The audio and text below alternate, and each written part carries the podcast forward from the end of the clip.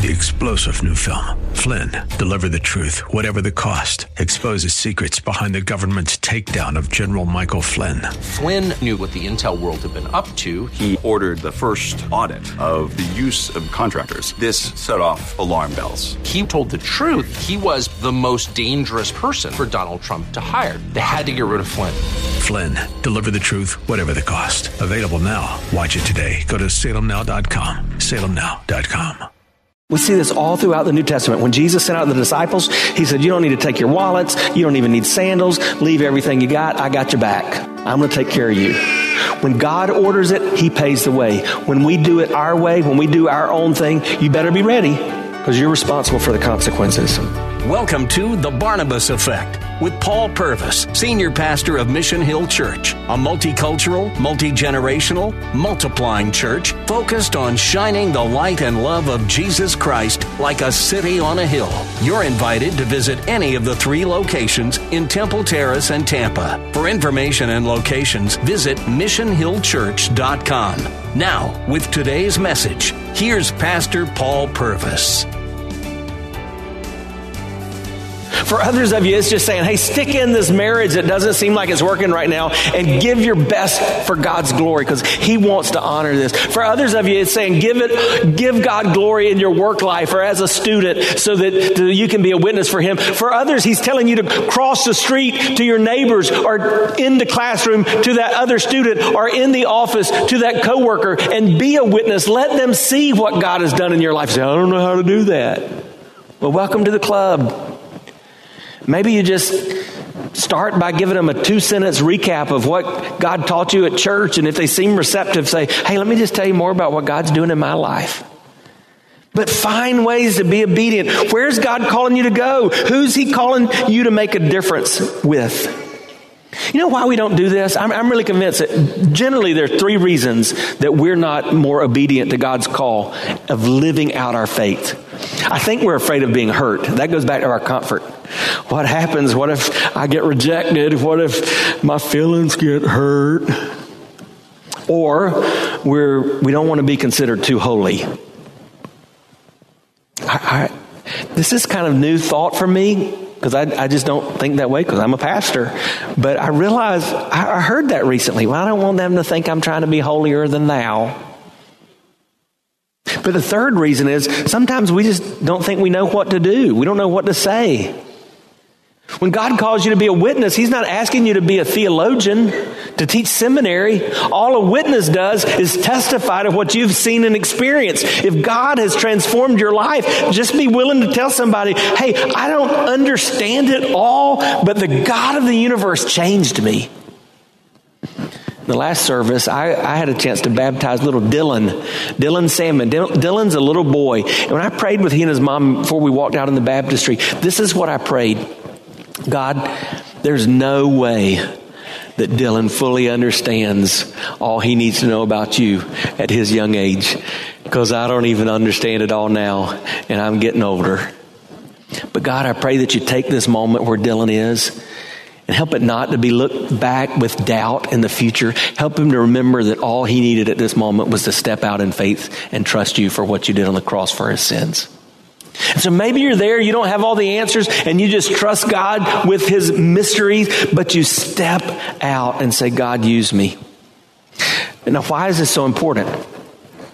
Because is God communicating with you like He does Jonah? What do you think? Do you think God has a call for you just like He did Jonah? This means yes, class. This means no. Class participation, please. Of course he does. We already have. It's better because ours is written in your language. Listen to what it says in Matthew 28. Go, therefore, and make disciples of all nations, baptizing them in the name of the Father and of the Son and the Holy Spirit, teaching them to observe all that I've commanded you. And behold, I'm with you always to the end of the age. God didn't stutter. He didn't stammer. He didn't skip a beat when he was trying to tell you what you needed to do. He wants you to be a part of the disciple making process. If you are a Christ follower, I don't care if you're a butcher, a baker, a candlestick maker. I don't care if you're a school teacher, if you're a lawyer, if you're a medical doctor, whatever you do to pay the bills does not exempt you from being a faithful discipler of those that you come in contact with. That's your call as a Christ follower. So why don't we? For Jonah, I'm going to tell you, Jonah didn't do it for a couple of the reasons I think that keep us from doing it today. Be careful here. Jonah didn't do it because of nationalism and isolationism. He, he was all about protecting Israel. He was all about everybody in Israel getting right with God. But God, you know these Assyrians. We're going to see his mentality. He didn't like them. In fact, I, am just telling you what he was thinking. When it came to Assyria, Jonah felt like they can go to hell. I want to tell you something, church. It's pretty cool that God allowed me to be born in God blessed America. I love our nation. I think there's an appropriate place for patriotism and being grateful for those that have gone before us and fought for the freedoms. But if ever we get our priorities so misplaced that we become nationalistic or isolated when it comes to our faith and we don't see the people of the world the way that God sees the people of the world and we don't reach out and love them as the God who loved them so much that he gave his son. If that becomes a reality in our little corner of the world, we have messed up big time. And that was the case. That was the case for Jonah. See, when we rebel against God's word and his will, we should expect the consequences will affect our way of living. I want to read verse 3 again, and I want you to get a couple truths out of this. Jonah rose to flee to Tarshish from the presence of the Lord.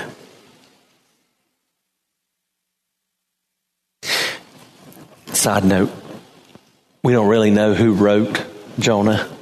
It's hard to think that it was actually Jonah because he doesn't always paint himself in the best light. Um, whoever wrote it was saying here, when he fled, make no mistake, he was fleeing the presence of God. And he went down to Joppa and he found a ship going to Tarshish. So he paid the fare. Remember when you said that? Say it again. He paid the fare and he went down into it to go with them to Tarshish away from the presence of the Lord. God called him to go to Nineveh. Nineveh was in what is modern day Iraq. Jonah would have lived in where the area that Jesus actually ministered. He would have lived in Israel in what is Galilee. It was about a 500 mile journey to the east to go to Nineveh, Mosul, Iraq of today. What did Jonah do? he went the exact opposite direction. He took a 180 degree turn and he said, I think I'm going to go this way. Actually, he turned south first and he went to the city of Joppa. Joppa was the port there on the Great Sea. And there on the Great Sea, you can still go there today. I was there in the beginning of June. I was in Joppa and we were looking out at the beach and, and, and the beautiful beach and all that we saw there, just as Jonah was in that day. And as he was there on the beach, I don't know how this happened, but he, he found out this ship was going to Tarshish. Tarshish, don't you just like say, say that? Say Tarshish. It's kind of fun. This was not a 500 mile journey. This was a one year journey by sea. It was a little almost deserted island off of the coast of Spain. He was trying to get as far away from God as possible. If Nineveh, Nineveh was obedience, Tarshish was disobedience. If Nineveh was God's way, Tarshish was his way. God said go, Jonah said no, God said east, Jonah said west. We all have a decision to make. Am I going to go to Nineveh or am I going to go to Tarshish? God's way or our way. And when God's calling you, in your faith. Again, if, if I accept the principle that this is just not going to be an easy life, that sometime I'm going to have to step outside of my comfort zone, I want to tell you four ways he's going to challenge you when he's working. First of all, he's going to challenge your convictions. What do you really believe about me? Then he's going to challenge your compassion. What do you really love most? Then he's going to challenge your comfort. What are you willing to give up so that you can go up? And, and then he's going to challenge um, your commitment. Are you willing to do whatever it takes? Now just think about that. That's scriptural. Not just walking down an aisle or raising a hand or getting dunked in some water and, and I've got fire insurance. No, the scriptural path is that this answer to God's call is going to cost me. God calls us, it always challenges us. And so Jonah rejected it. And the Bible says he went down. Now, that's literally true geographically on the map. He went down from Galilee to Joppa. But it's also true spiritually. When we rebel, when we're disobedient to God, it's a downward spiral. And as the old preachers used to say, that downward spiral of sin always takes us further than we want to go. It always costs us more than we want to pay. And it always keeps us longer than we want to stay. He went down to Joppa. And then we get to that part that I've had you repeat twice. He paid the fare. Say that again. Say, He paid the fare. Why do you think I'm asking you to repeat that? I want you to understand something simple and true. When it comes to God's will, if He orders it, He'll take care of the bill. But when you do things your way, you're going to have to pay for the cost. If God asks you to do something, we see this all throughout the New Testament. When Jesus sent out the disciples, he said, You don't need to take your wallets. You don't even need sandals. Leave everything you got. I got your back. I'm going to take care of you. When God orders it, He pays the way. When we do it our way, when we do our own thing, you better be ready because you're responsible for the consequences. If you've just joined us, you're listening to The Barnabas Effect with Pastor Paul Purvis. Video of the message you're listening to is available when you click the Watch tab at missionhillchurch.com. Thanks for sharing time with us and for sharing your financial gifts by clicking the Give button at missionhillchurch.com. And now, with more of today's message, here's Pastor Paul Purvis. So, what happened with Jonah? Jonah went, he paid the bill, and he got on a ship. Now we're looking at this thousands of years later in a negative light. But I want you to think about Jonah. Jonah was like any good old Baptist. He walked up and went, Oh, well, they had a ticket on the boat. It must have been God's will. Because that's the way you work. I don't know where in church we trained us to work this way, but we are so messed up when it comes to spiritual things. If we drive into Publix and there is a parking place, we go, oh, look, a close parking place. Must have been God's will. the circumstances of life don't necessarily dictate God's will in our lives.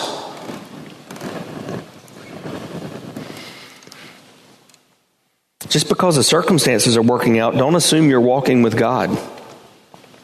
There will always be ships to Tarshish available. But listen, just because the boat is in the dock, it doesn't mean that God is in the boat. Learn to listen and discern God's will. Well, what's the consequences of uh, Jonah's decision? You see that there in the verses we read? There's a storm. And if you hang out here very much, you know one of the things I like to remind us is we're in one of three categories. We've either just come out of a storm, we're in the midst of a storm, or we're headed into a storm. Well, in this case, the Bible is very explicit. God sends the storm. Now, I think the Bible is also clear. All the storms we face are not because of the hand of God, but it's certain that sometimes in life, the difficulties we're facing are because of the consequences of our disobedience and our rebellion. And God either allows or sends a storm to what the New Testament calls discipline his children. So you're walking through a financial storm. First thing you need to do is step back and say, God, have I been obedient to what you've already told me to do? You're walking through a relational storm. The first thing you need to do, don't point the finger at somebody else.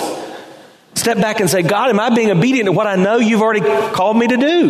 You're walking through a storm in your workplace. Don't pout and get your feelings hurt and quit. First thing you need to do is look into God's word and look at your life and say, God, am I being obedient to what you've called me to do and according to your will? And we can go on and on in every area of your life.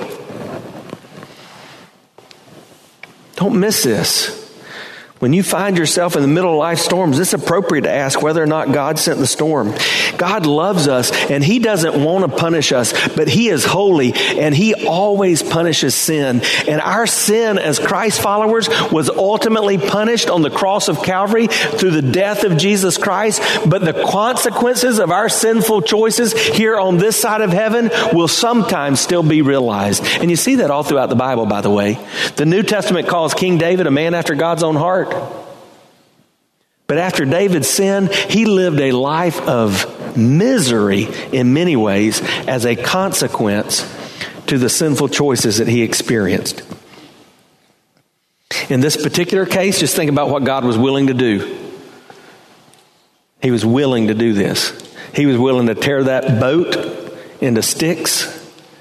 He was willing to drown all those sorry idol worshiping mariners, not the Seattle mariners, but the mariners on the boat.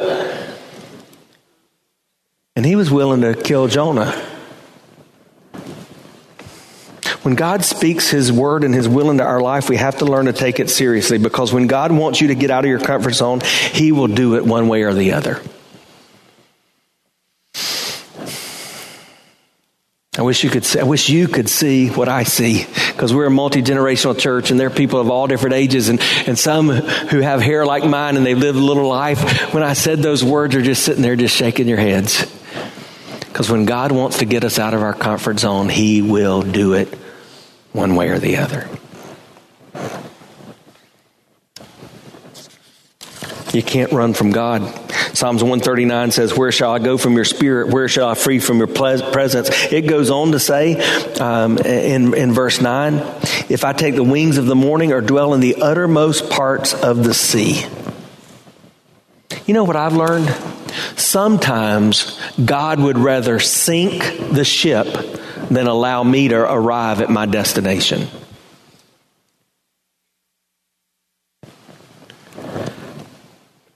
Proverbs put it this way there's a way that seems right to man, but the end of it leads to death. So, so each of us should just ask this morning are there any attitudes or actions in my life that are inviting the wrath of God? Again, don't confuse this with our salvation. When Jesus died on the cross, once and for all, he bore the wrath, the anger of God. But our sin still angers God. Is there anything I'm doing that's unchecked in my life that's causing anger for the holy God? Let me give you one last thought. One of the greatest consequences of our rebellion is the impact it has on the people around us in our little corner of the world. All right. Here's a pop test. I'm sorry, I didn't tell you it was coming, but I need you to respond. All you have to say is true or false. This is a true or false test you have to answer out loud. It's based on stuff we've already talked about. Okay, you ready? Jonah was not a rookie prophet. Yes, you listen. I would have been so discouraged if you'd have got that wrong. But you're listening. No, he was not a rookie prophet. He was the man of God, and God always has a plan for his man of God. But where was the man of God? The idol worshippers on the boat were praying, and the man of God was sleeping. The one who knew the answers was asleep on the job.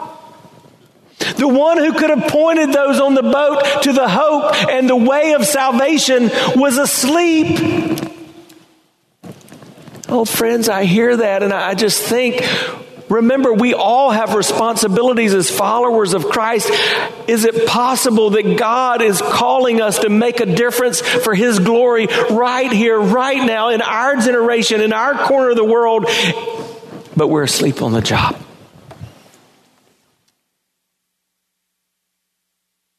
By Jonah's casual inactivity, he's denying perishing men the opportunity for the hope of the Lord's salvation. And you may not be living a life of active sin, but by your casual inactivity in your faith journey, you may be sidling idly by while your neighbors and your coworkers and your classmates and those in our little corner of the world are headed to a destination that's separated from the love of God. So they came to Jonah and they said, Cry out to your God. And what you're going to see is that Jonah did. But the one he claimed to worship, he wasn't even walking with.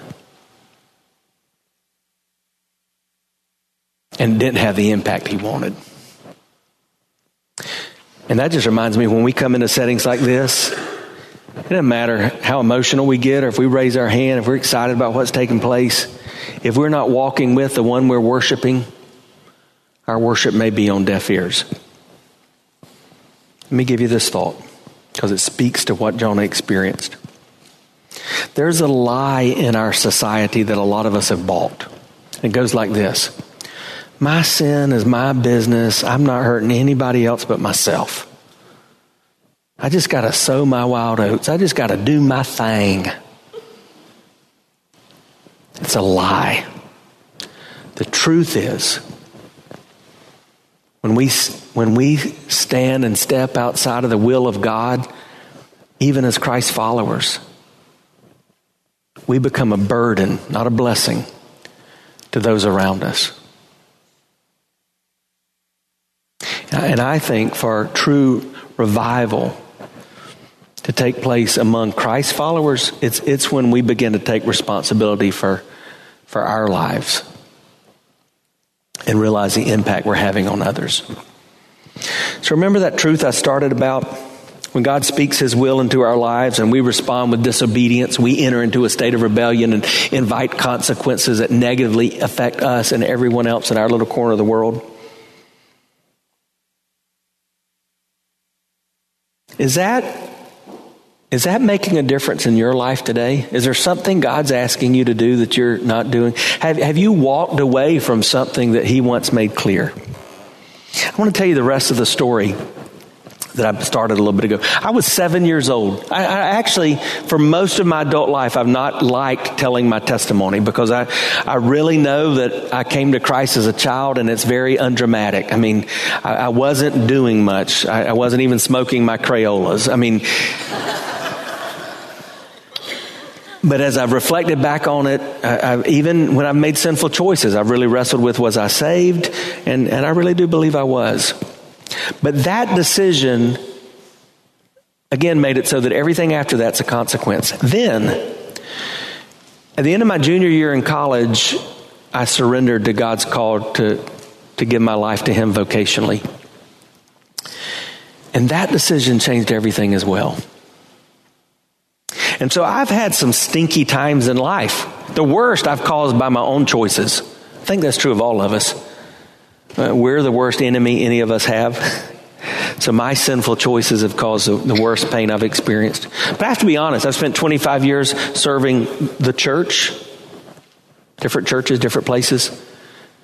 And there's been some stinky stuff. I've seen hurt. I've had my feelings hurt. I've had people say things that are untrue and unkind. I've been disappointed and felt like a failure. I've had Sundays where I thought, hello, I see dead people. And, and wondering if anybody's listening and kind of wanting to drive over where and just, just I wanting to quit, but I haven't quit by God's grace. And here's why. Because I know that when God calls me to do something, I have to be faithful if I want to experience His blessings. If He calls me to do something and I quit just because of my feelings, then I've removed myself from the presence of God just as clearly as Jonah did when he got on that boat. So, Christ follower, I don't know how many more times I can ask you. Do you get the picture? What is it that God's saying? Get up, get going, and get after it. You've been listening to The Barnabas Effect with Pastor Paul Purvis, an outreach of Mission Hill Church. If you're looking for answers to difficult questions or searching for a church home, You're invited to any of the three locations in Temple Terrace and Tampa. Details and directions at missionhillchurch.com. The Barnabas Effect is here to provide listeners like you with biblical truth and spiritual encouragement, but it can't be done without your financial support. Go to missionhillchurch.com and click on the Give tab. Your financial support helps us reach those seeking truth about God and themselves. Thank you for giving at missionhillchurch.com. Weekdays at 9 a.m. Be encouraged by The Barnabas Effect with Pastor Paul Purvis on Faith Talk, AM 570 and 910.